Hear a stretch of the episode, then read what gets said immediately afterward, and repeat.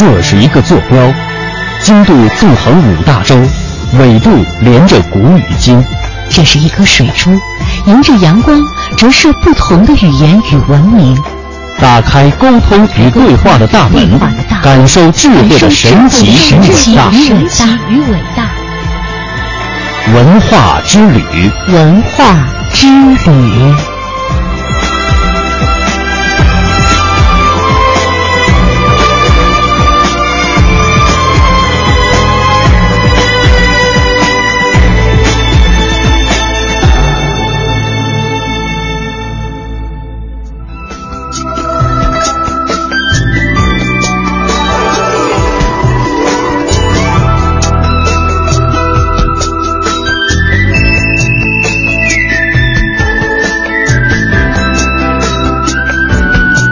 探寻文化渊源，感受文化魅力。听众朋友您好，这里是中央人民广播电台香港之声数码广播三十二台的文化之旅节目，我是谢哲。大家好，我是曼斯。今天是教师节，在这里我们要祝各位老师们节日快乐。今天呢，我们在一开始的节目当中也一起来感受一下和教师有关的话题。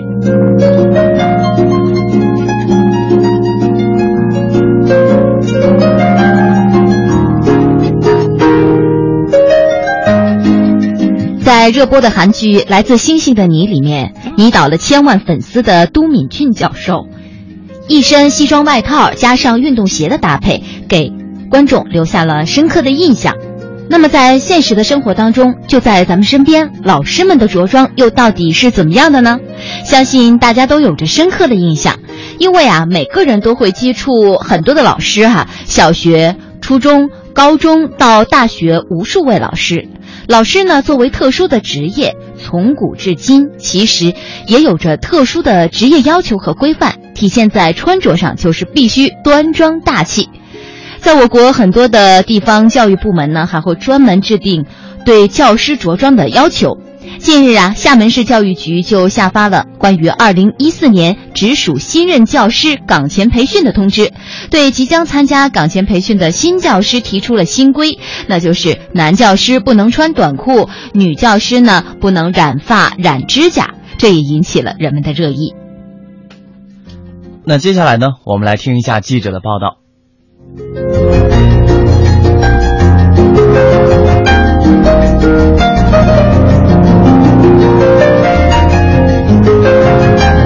Thank you.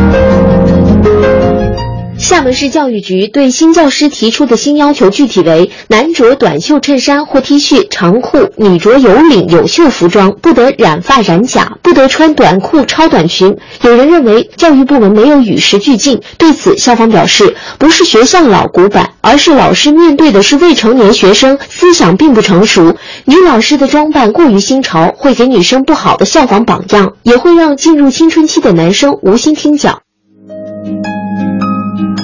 老师的着装呢，也是世界性的话题。在其他的国家，对于老师的着装是否有具体的规定呢？他们给学生上课时一般会穿着什么样的衣服呢？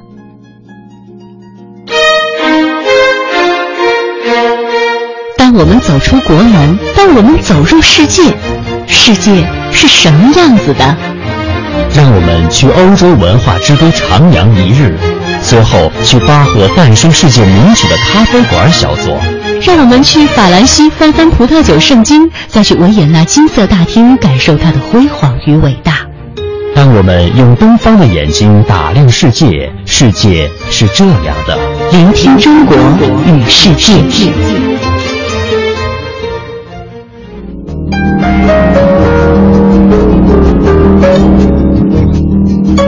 我们先来看看澳大利亚，全球华语广播网澳大利亚观察员胡芳介绍说。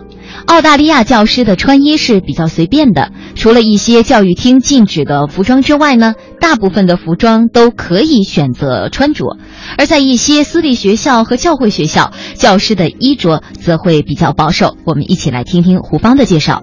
在澳大利亚西南威尔士州今年三月份公布的新规定当中，新州老师在上班的时候不能够穿人字拖和 T 恤，过分的暴露标识有酒精或者香烟品牌的衣饰呢，也是被禁止。除此以外，其他的衣服都可以穿。在一些私立中学和教会学校呢，老师的穿衣着装会较为保守，有一些会单独规定老师需要打领带，女士要穿着正装。相对而言，在一些公立学校或者是大学里呢，老师的穿衣会更加的随便，特别是年轻教师，有时候的穿着和学生没有太大的区别。我记得我就读大学的时候，助教呢，甚至有时候会穿着朋克装来上课。大部分澳大利亚的老师会在着装上自觉地维持为人师表的尊严。夏季的时候穿着衬衫，冬季的时候衬衫外面再套一件毛衣，是很多老师的普遍穿着。而在一些重要场合，例如说像是家长会或者是毕业典礼上，所有的老师都会不需要提醒就注意自己的着装形象，西装、领领带、长裤、皮鞋一样都不会少。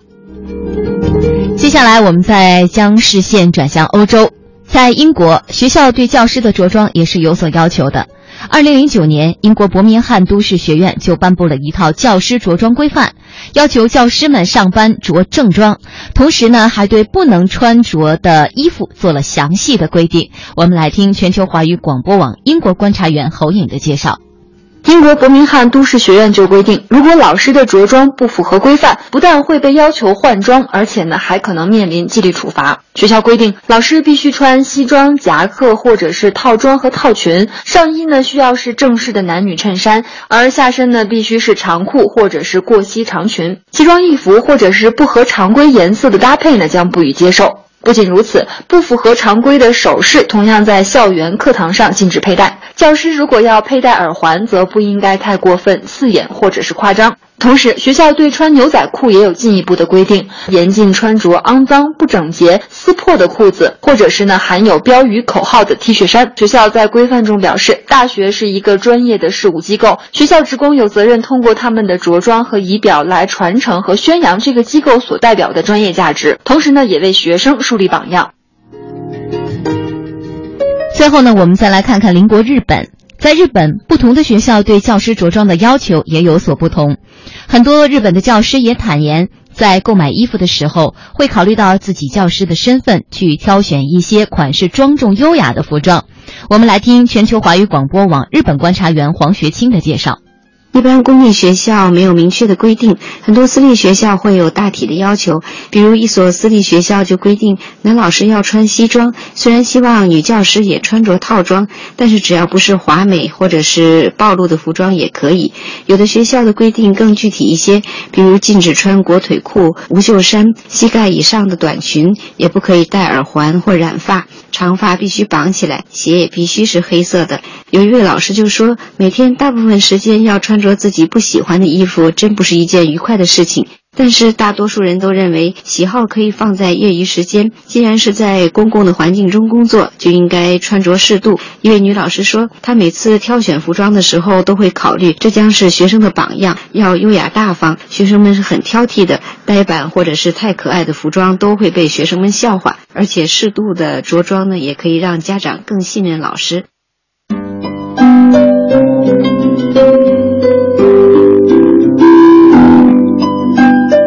位老师曾经说过这样的话：“老师不需要化妆，不需要穿漂亮的衣服，粉笔灰就是最好的雪花膏，教好学生比什么都重要。”不过今天，人们对教师的素质有了更全面的要求，得体的服装也包括其中。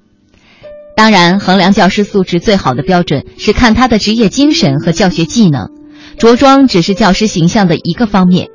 老师之所以让人尊敬，更在于他们从事着人类灵魂工程师的伟大事业。因此，以这些名以下这些名字值得我们永远去铭记。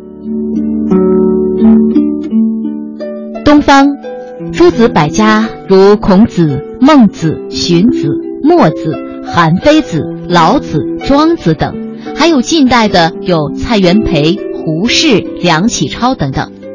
西方，苏格拉底、亚里士多德、柏拉图、卢梭、费洛伊德、叔本华、黑格尔、康德等等。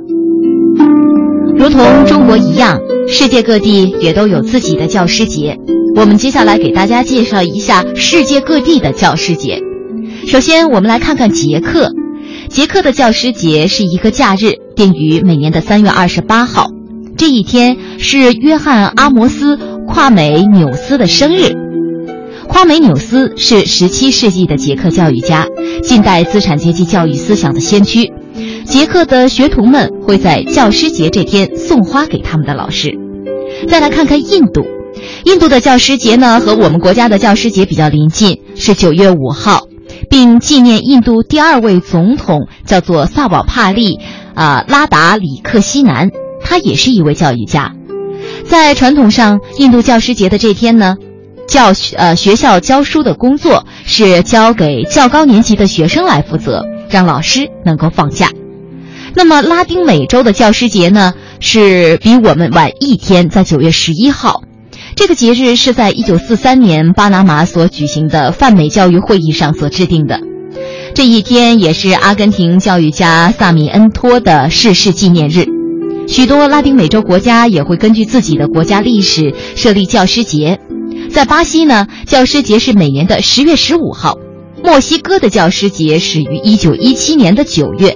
由国家议会颁布五月十五号为教师节，并于一九一八年第一次庆祝。那我们的近邻韩国的教师节是每年的五月十五号，在这一天，学生们会送给老师们康乃馨，并和学生一起度过欢快的一天。再来看看越南的教师节是每年的十一月二十号，呃，在这一天呀，越南的所有学校都会放一天假。学生们向老师们献花。最后再来看看俄罗斯，他们的教师节呢是每年的十月五号。按照传统，这一天许多中学、职业院校以及高等院校的学生们将以各种的形式向老师们祝贺节日，比如有赠送鲜花、组织晚会、表演戏剧等等。那么另外呢，俄罗斯主要的电视频道还将播放献给老师的电影和节日晚会。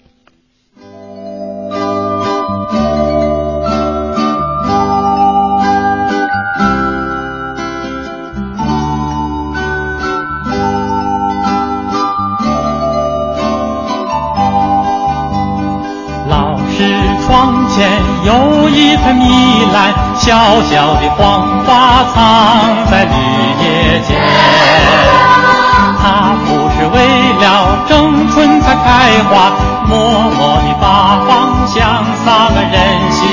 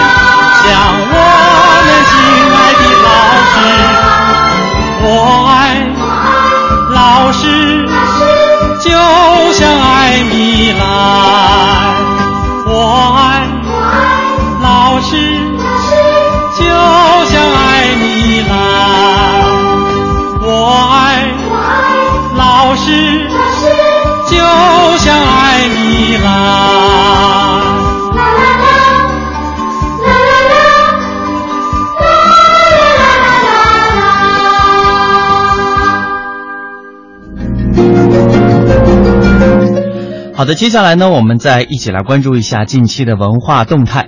由国家文化部、国家新闻出版广电总局以及陕西省政府共同主办的第七届中国西部文化产业博览会，近日在西安曲江国际会展中心开幕。来自国内数百家省市政府展团、企业展团、专业机构代表团，以及海外国家文化产业代表团以及台湾文创产品等参展。接下来，我们来听中央台记者温超的报道。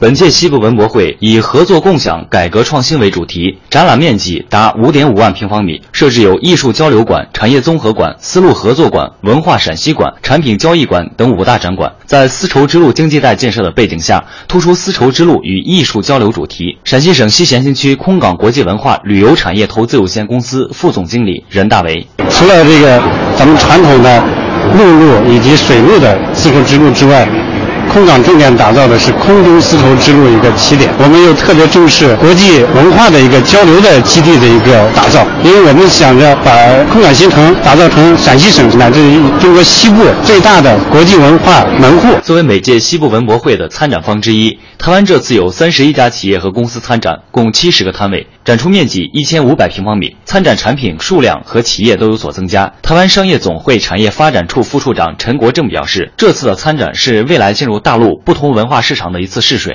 我们觉得有机会跟中国大陆不同的市场做一些磨合，然后做一些交融，甚至希望借由中国大陆这样广大市场，我们来进行拓展的作业。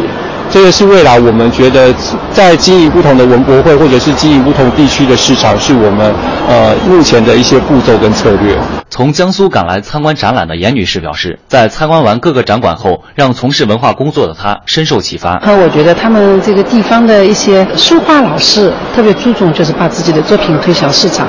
我觉得这个很好。通过我们的作品的推荐，让我们整个全民都来参与到这种文化氛围当中来。提升大家各自的这种文化修养和素质，很有意义。此外，本届西部文博会汇集了全国各地的文化创意产品和文化商品，丝路沿线国家和城市也带来了精美产品，还将举办丝绸之路长安交响地图音乐会、丝绸之路西安音乐节、楼观非遗文化展示日等多场艺术活动。省内外艺术院团也将上演丰富多彩的文艺演出。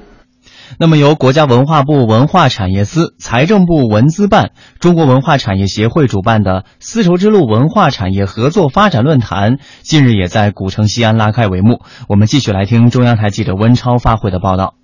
作为第七届中国西部文化产业博览会的主要活动之一，二零一四年丝绸之路文化产业合作发展论坛突出了丝绸之路文化交流的特点，秉承了合作共享、改革创新的主题。国家文化部党组成员、部长助理刘玉珠说：“要依靠丝路文化的桥梁和纽带作用，推动和促进实现丝路沿线各国全方位交流与合作，对身载体，将各国优秀文化及和谐发展、和平共处的理念传播出去，使不同文化背景、不同宗教信仰的各国、各地区、各民族人民增强交流、理解、沟通、尊重。”自国家提出建设丝绸之路经济带和二十一世纪海上丝绸之路战略构想以来，国际社会高度关注和热烈响应，对于丝绸之路文化产业战略规划的设想已初具雏形。清华大学熊成宇教授表示，丝路文化产业带的战略定位意义非凡。文化创新带、交流先行区、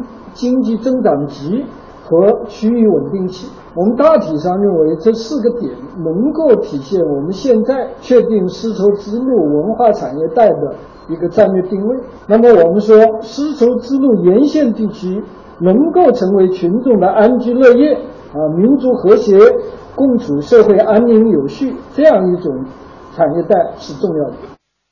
纵览文化志，把握每天文化播报。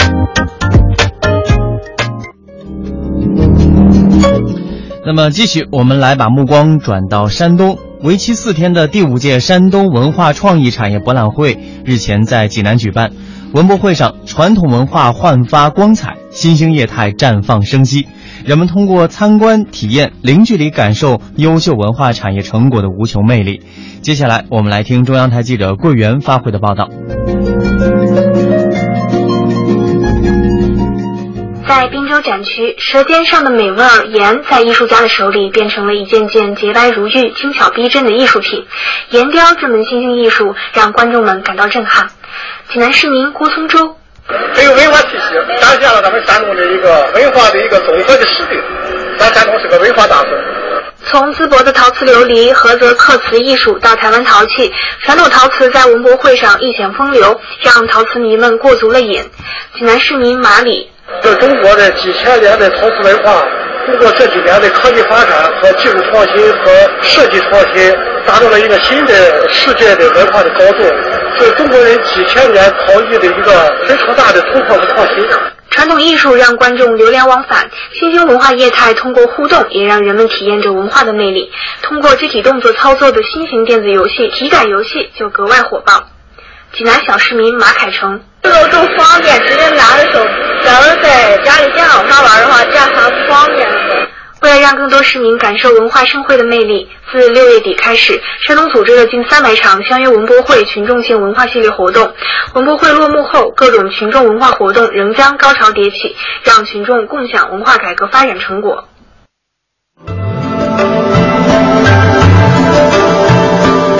探寻文化渊源，感受文化魅力。中央人民广播电台香港之声，文化之旅。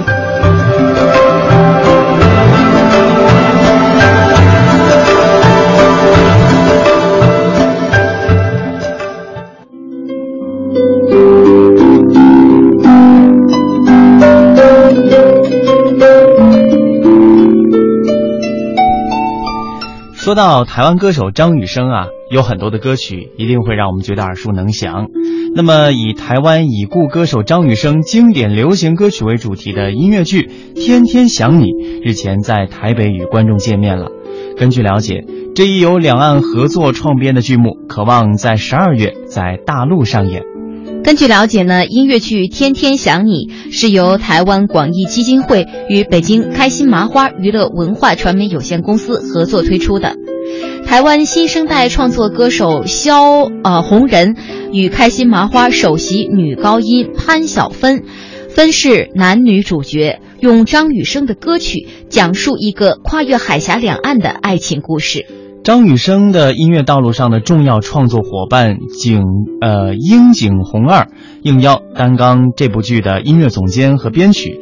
他从张雨生的超过百首作品当中挑选出了二十四首歌曲作为主线来串联剧情，当中既有人们能够耳熟能详的《我的未来不是梦》《大海》《我期待》《天天想你》，也有不那么热门的《蝴蝶结》《爱情的图案》和等。导演江富琴说：“张雨生逝世已经十七年了，但是他的音乐在两岸依然有着深刻的影响。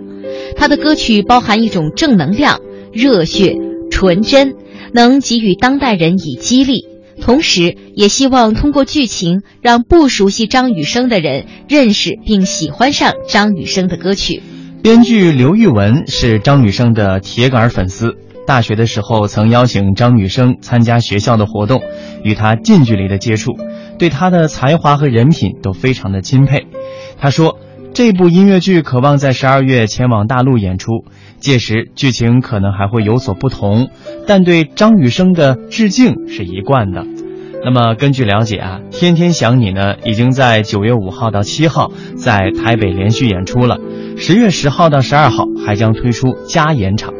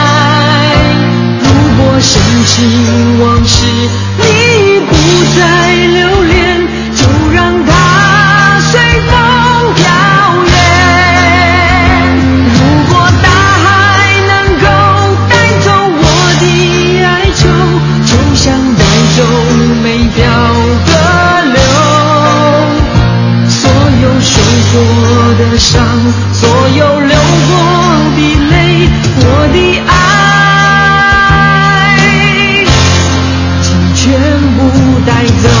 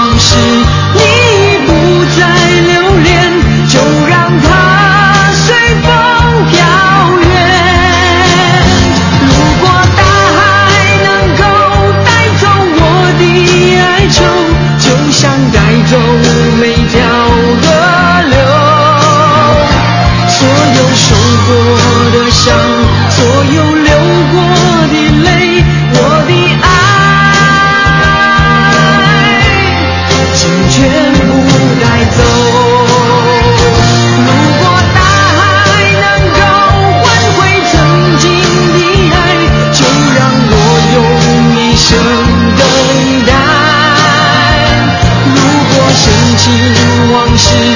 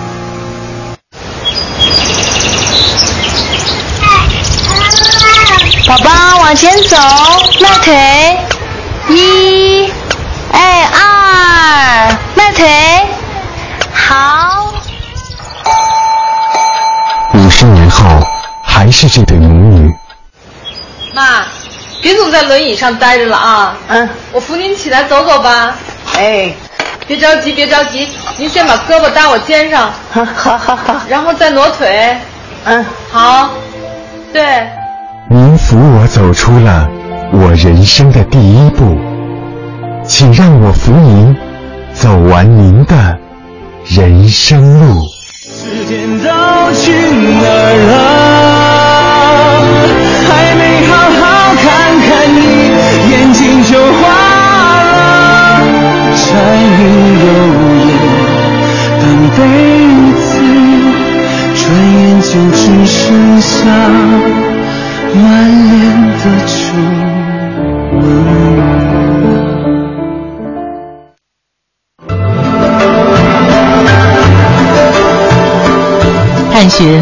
渊源感受文化魅力。中央人民广播电台香港之声文化之旅。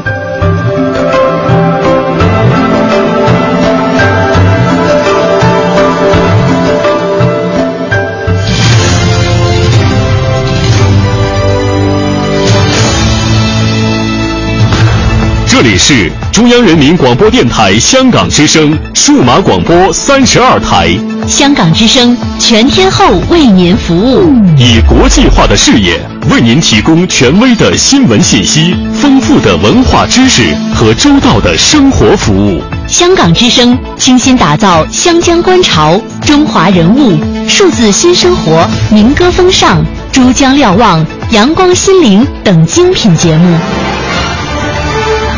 评说新闻中的道理，论述事实中的缘由。香港之声新闻节目，纵览全球资讯，平息焦点话题。他们如璀璨明珠，点亮历史长河。他们如文明文化节目，共享文化盛宴，欣赏壮美诗篇。歌声随聚散的浮云，从辽阔天空而来。音乐节目唱响五彩华章，拨动你我心弦。从旷野大地而来。纵观生活大千世界，世界。生活服务节目，发现生活智慧，展示多彩人生，寻找独家观点。普通话、广州话双语播出。敬请关注中央人民广播电台香港之声数码广播三十二台。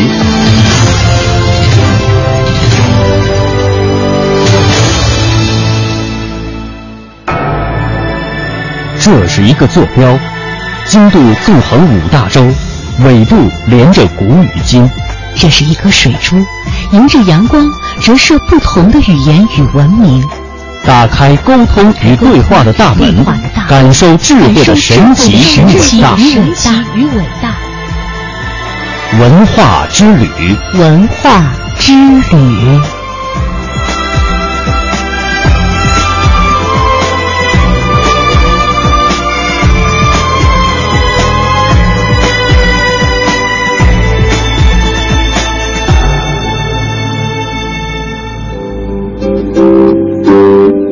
好的，欢迎各位听众朋友继续收听中央人民广播电台香港之声数码广播三十二台的文化之旅，我是谢哲，我是曼斯。接下来我们继续走进大故宫，通过紫禁城研究会副会长、著名历史学家严崇年先生的讲述，了解故宫的历史和沧桑。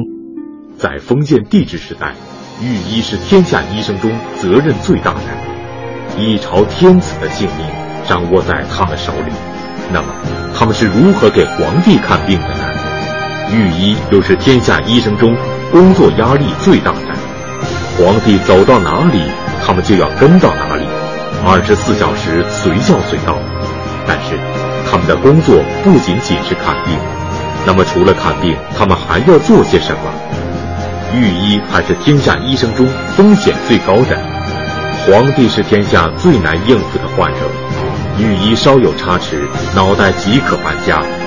那么给皇帝看病，除了要医术高超之外，还要具备哪些素质？御医并非都是名医，御医之中也有庸医。明朝两个皇帝就是死在庸医之手。御医不光给皇帝看病，还要给后妃看病。对于这件事，后世的一些文艺作品渲染过度。那么在真实的历史中，御医是如何给后妃们看病的？北京社会科学院研究员、中国紫禁城学会副会长严崇年先生，继续为我们讲述系列节目《大故宫》第三部《御医御药》。现在一些文艺作品将御医这个角色过度渲染，使人们对御医产生误解。那么在真实的历史上，御医是如何给后宫的妃嫔们看病的呢？我说是六个要，第一呢要组班子，他要组织一个班子来看，不是一个人的行为。这个班子包括什么？太医院的院士、院长、院判、副院长，啊，御医主任医师，还有内官、太监有关的人，合起来组成一个班子，你不是一个人呐、你一个人你可以到后宫里头跟飞雪如何如何，你这一个班子你就难办了，是不是？哎所以不可能一个御医单独见一个妃子给他治病，然后跟他就如何如何了，是大概是不可能的。一要组班子，二要会诊，不是一个人看，要会诊，然后集体讨论是个什么病，下什么药，要会诊。三要选药，这药啊是一味一味的选，不是一个人选，要几个人选，这个当归是真的是假的，啊，共同来选这药。第四，共煎药，那个药啊抓完了以后不要煎药吗？啊，这个班子要集体来看着煎药，药抓着是对的呀，你放在药里头，你是你是因为别的药啊毒药啊，这要共同监视。第五，共尝药，这药熬完了之后啊，分两份儿完了再合起来，合起来，太医院的院使、副院使、有关的内官、太监、御医都要尝，每人都尝，尝了没问题了，这不两份吗？同样两份，那份再给皇帝寄上皇帝，还没完。最后第六要记档备案，整个过程都要有档案的，有记录，都要签名的，将来出了问题都要拿你试问的。大家想想看，这么看病，你说某一个人到宫里头如何如何，那是不大非常严密的。这皇宫里头药房很多啊，御药房、寿药房等等很多，它主要是为了方便。啊，皇帝这前头这儿，呃，太后那儿，呃，皇后那儿，呃，妃嫔那儿是不同的药房，皇子那儿，所以皇宫里很多药房，主要是为了就近方便。啊，但是药房都是非常完整的，啊，药房的药柜抽屉，哎，都是富丽堂皇的，还有一些药品，奇奇怪怪的药品。大家最关心的还是那个御医。啊，御医给皇帝看病，所以我现在下面讲第二个问题：二，明宫御医。明宫御医很多了，啊，我选几个给大家介绍。一下。一个叫戴思公，这是个御医。这个御医，名御医啊，这是有这绝招啊。谁病了呢？就是燕王朱棣病了。这时候他在南京，什么病呢？骨症，就肚子鼓，好多医生看就没看好。戴思公呢，就给朱棣看，看完了就下了药，下了药不灵，他都纳闷了，这药应该解用，怎么不灵啊？就问这阎王说：“您最喜欢吃的是好吃是什么呢？”朱棣说：“。”是生芹，最喜欢吃了生的那芹菜。戴思公明白了，下药，下了副猛药，喝下去了。一夜排泄出的那个虫子啊，有的书说一盆。史书说啊，说头一季，夜报下，皆系黄也。因为我们今天话说，就是蛔虫啊、绦虫啊，这一类的吧。好了，一剂而愈，所以杨朱棣很高兴。嗯，所以他在御医里头也有名。这个人他有一条啊，他比较实际，他不不炫。晋王朱刚有病了，让他给治，他下了药好了，但是他说他这个病啊不能复发，再复发我就没没辙了。他不但跟晋王说，他跟朱元璋说了。他说：“晋王这病啊，我就给治，但是有一条不能复发，复发我就不能治了。过一段时间就复发了，复发他是没治了，这晋王就死了。朱元璋就记他的话了。朱元璋晚年以后闹病，就是请御医给治，有一些御医就没治好，朱元璋当然就发怒了。哎，朱元璋死了以后啊，有一部分御医就追究责任了。”但朱元璋留一句话，说这个戴思公啊，他这人很忠诚，不要追究他的责任。所以朱元璋死以后，在此不没事儿。到了建文，到永乐的时候，他又当御医。善终死的时候八十二岁，这是一个御医。第二个御医叫圣殷，这圣殷是现在的苏州人，医术高明。他们竟治些这个绝症难症。举个例子，永乐皇帝这个儿子不是洪熙帝吗？洪熙帝继位之前，他是太子啊，太子的妃子，太子妃得病，这不得了啊！未来的皇后啊，哎呀，这个医生看那个都都都看不好。这个太子妃张妃啊，张氏啊，啊，她有快十个月了，就经期不下。哎，御医呀就祝贺啊，说是怀孕了，可能怀的是个男孩你想想看，这多大的事情啊！如果要是怀个男孩我将来这就是龙种啊！就请声音看，声音一看呢，说不是怀孕了，说是别的病，通俗点就血块，说能治吗？说能治，这是要下猛药来治，都反对呀。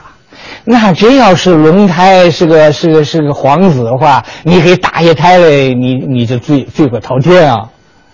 谁都捏把，都反对。这个张飞呀，他是病的不得了了，都十个月了，这肚子鼓着。张飞觉得你说的对，和他这个情况相符，不是怀怀孕了。他自己知道啊。那是不是有胎动什么？他自己知道，别人不知道。他就坚持要用啊圣婴给他下药治，也没办法了，别人没法，死马当活马治吧。就让圣医下药，圣医就是针对这个病症就下猛药。药灌下之后，大家想想看，这个御医干嘛呀？就把他戴上枷锁，看起来，病好了。有赏，你把龙胎打下来，你就杀头啊！完了，这消息就报到谁那儿了？这个，这御医的家里了，御医家里吓坏了，邻居都说是怀孕了，是吧？有喜，你说是是一个病体，你要给打下来，你打下一看，真是一个男孩，一个胎儿下来的话，说坏了，家里头给他做后事准备了。待者也死也，就是啊，等待千刀万剐吧。过了三天呢，果然打下来了，不是胎儿，是一个病的一个血块。这张飞就好了，家里等待原来是等待死讯以后收尸啊，结果是一仗啊，用今天话来说，敲锣打鼓啊啊，送回府地，送回家里，当然也升官了。给奖赏了，圣音呢，在御医里头，高人一头啊，都很信服他。永乐皇帝也很高兴。他说：“你说的都是内科是吧？有没有别的科？有一个针灸科，一个御医叫凌云，他就用针灸来行医。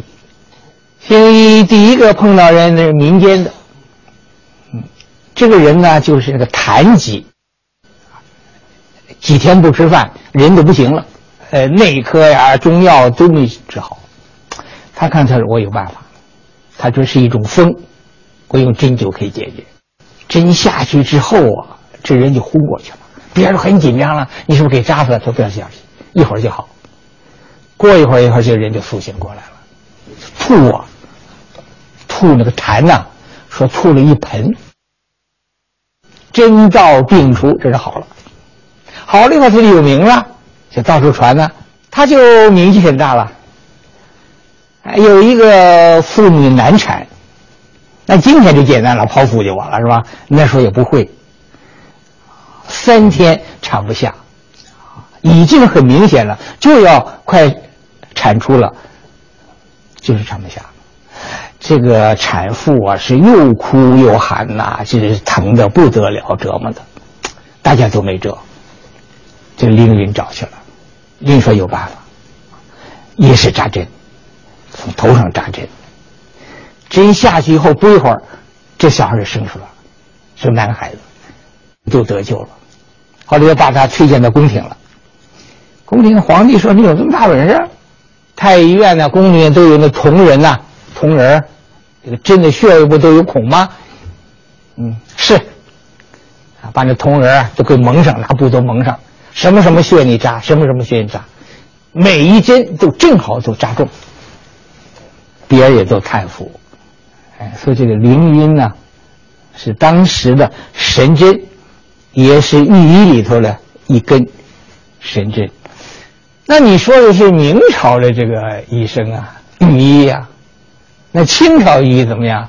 清朝的御医与明朝的御医有什么不同？清朝历史上都有哪些著名的御医？又留下了哪些著名的医案呢？我下面讲一下三清宫御医。清宫御医它有个特点，什么特点呢？就是外科棒，因为满洲是讲骑射、骑马射箭，经常有跌打损伤，所以正骨啊、啊谷歌呀这方面特别发达。一个著名的医生啊，叫伊桑拉。他是个满洲人，这个人有觉的，怎么有觉的呢？他就把这个笔杆啊，竹子杆啊，给他横着竖着就给他切了，啊，不是整齐的茬切完了以后弄个袋子把它装里头，让你接，把那口子给接上，不能看，让你接上。有个礼部侍郎叫齐少南。骑着马摔了，摔得很厉害，把头给头骨摔摔碎了，谁都没法办，这头骨是很难办，哎，就抬到他这儿了。他说有办法，他用那个牛啊，牛泡，就是那个牛的那个膀胱，把这齐少南呐，这头部再把这头部弄在膀里头往里包，完了才接骨，把你碎的骨接上。这个中医接骨真有绝的，他不看，把那碎的骨头的闭眼就这么给接上，因为你骨头折了你看不到啊，你是隔着皮里头接上了。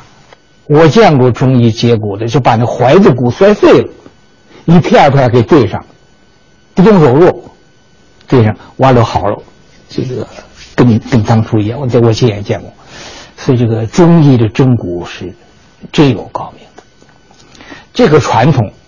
啊，元明清一直这么传下来，时间还早。还有一个人叫徐大春，这个人很有名，给谁看呢？就康熙朝有个大学士叫张溥，很有名的大学士。康熙皇帝让他给看，他讲不治病啊，我不能治，而且别人可能也治不了，报到康熙那儿。过了不久，这个张普就死了。康熙很赞成这个医生啊，要诚啊，真诚的诚。你能治就治，能治三分说三分，不要说大话，说大话往往就丢了脑袋。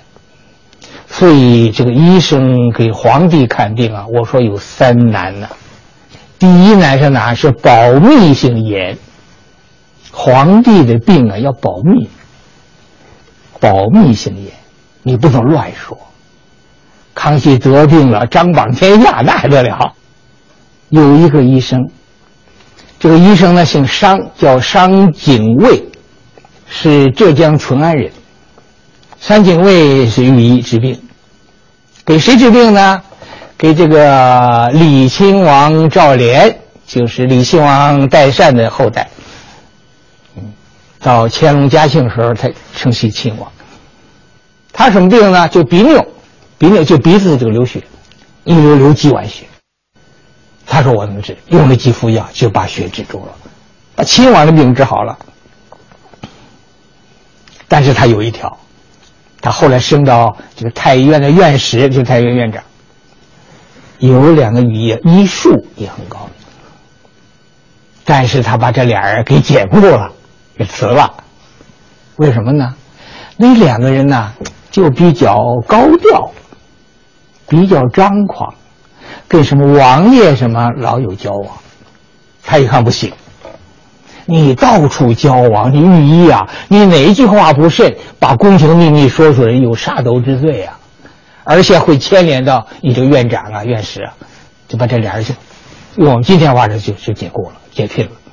他这个人嘴特严，因为他经常接触皇帝啊、皇后啊、太后啊，宫里事儿知道太多了。别人一问呢，就是四个字：圣公万安。一问呢，圣公万安，滴水不漏，多余话一句不说。所以做御医一个重要事情就是保密性讲严。你哪一句话不小心说漏了，可能有杀头之罪，还可能灭门之罪。这是一。解雇那个人呢，他有个说法，他说啊。世人心术不纯，不可世上左右。心术不正，老些歪的想法，不能在皇上左右来侍奉做医，将来会出大问题，就把那两次。第二，疗效性高，你给皇帝治病疗效不好，吃服药不行，吃服药不行，那皇帝就烦了，闹不好你也有杀身之祸。所以这很难，特别是碰上那个董建一的那个皇帝，你清朝康熙、雍正、乾隆啊，啊，甚至包括光绪啊，都董建一啊，都董建药啊，他自己都能开方子啊，加几味药，减几味药。你碰到这样皇帝，你就更难了。举个例子，有一位啊领侍卫内大臣，他得病了，什么病呢？就痔疮。痔疮复发，而且到两侧都散发这个脓血，多的时候流着这么一小盆儿，气味很浓，就让这医生来给治。有个御医就开了方子，康熙说：“你这方子不行，应该加几味药，应该减几味药，那味药得换。”你说皇帝说你听不听啊？你不听，你违反圣旨；你听，你肯定你医术比他高明！啊，这个时候这个御医就比较为难了。那个光绪也是，光绪也多少懂点医，给光绪看病以后抓开好医方以后啊，他说这位药不行，换那位，那位不行换这位。你说你你听不听啊？所以做御医是很难的啊，还要考虑这个医患关系呀，对不对？嗯。你医患关系处理不好，你不仅丢饭碗了，你有话说还有杀头。皇帝是天下最难应付的患者，作为皇家御医，责任重大，不仅嘴要严，而且得有真本事。但是在明朝御医里，就有一位庸医，因为他的误诊，两朝皇帝死于非命。第三，风险性大。我举个例子。明朝有个御医叫刘文泰，这刘文泰他医术不是太高明，懂一点但是他会吹吹拍拍。这医生这事儿啊，你光靠拍马屁是不行，你得有点真本事。这个刘文泰呀，是医学上没有真本事，拍马屁有真本事，拍的皇帝特高兴。结果成化帝，明朝成化帝得病。他是太医院的院长啊，来给治。这个药啊，下的不对。你这个热症，你应该不能再加热了。结果加快了成化帝的死，追究别的责任，没追究他的责任。成化帝的儿子是弘治皇帝呀，弘治皇帝病了又来，他给治。他是太医院院长啊，药又是下的不对，别人也不敢说。结果，弘治皇帝又死了。史书说啊，说文泰以庸医，治促两朝圣寿，两朝皇帝都让你促了，都死了。死了后要追究责任了，追究你太医院长御医责任了。这刘文泰是两任皇帝死在你手里头了。啊，说成化帝、弘治帝，弘治死完以后，这大臣就上奏章了，说要追究责任，责任就在刘文泰。应当斩首进行处罚。后来他也有几人呐，最后求饶啊，是不是花了钱了，咱们就不知道了。最后改成什么流放，啊，给他留了一条命，就是给皇帝看病啊，责任很大。这个御医啊，我们民间呢，我们都想着觉得他们都高尚的不得了啊。但我查了一下，这个御医啊，过去啊重视不够，他没有单给他列一个传。明史呢，把这医生列到《方剂传》里头，《方剂传》有名医在二百七十六年呢，只列了医生十九个人，其中啊，御医只占六个人。所以我说，御医不一定都是名医，名医不一定都是御医。那《清世稿》呢，医生也没传，《清世稿》呢，把这个医生列在艺术传里头。那艺术传里头，医生这块一共多少人呢？一共列了四十五个人，御医才几个呀？只占三个人。所以名医多非御医，御医也多非名医。明清的医学，特别是清朝医学，啊，重于考据。我们看好多的医书啊，重于考据和注释解释，没有解剖学。明朝、清朝的医学都没有人体解剖学。康熙皇帝自己研究人体解剖学，写了书，大臣们拦着不能出版。皇帝呀，你也受约束啊！身体发肤受之父母，怎么把人体解剖？打开看里头肠子、肚子的，不能出。康熙还是没出。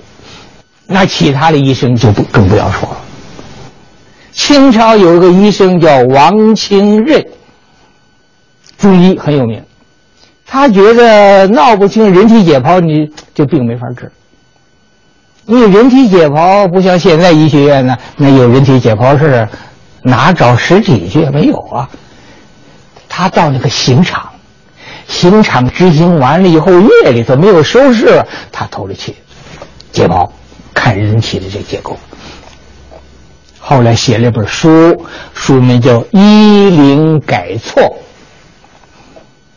这是我们中国人体解剖学的第一本著作。一直到啊民国之后，引进西方医学，人体解剖学这门学科才逐渐逐渐建立起来。所以，通过御医这些故事，我们看，既然有一些御医很高明。但是，做一个医学科学来说，啊，还需要不断的发展，为病人更好的做出服务。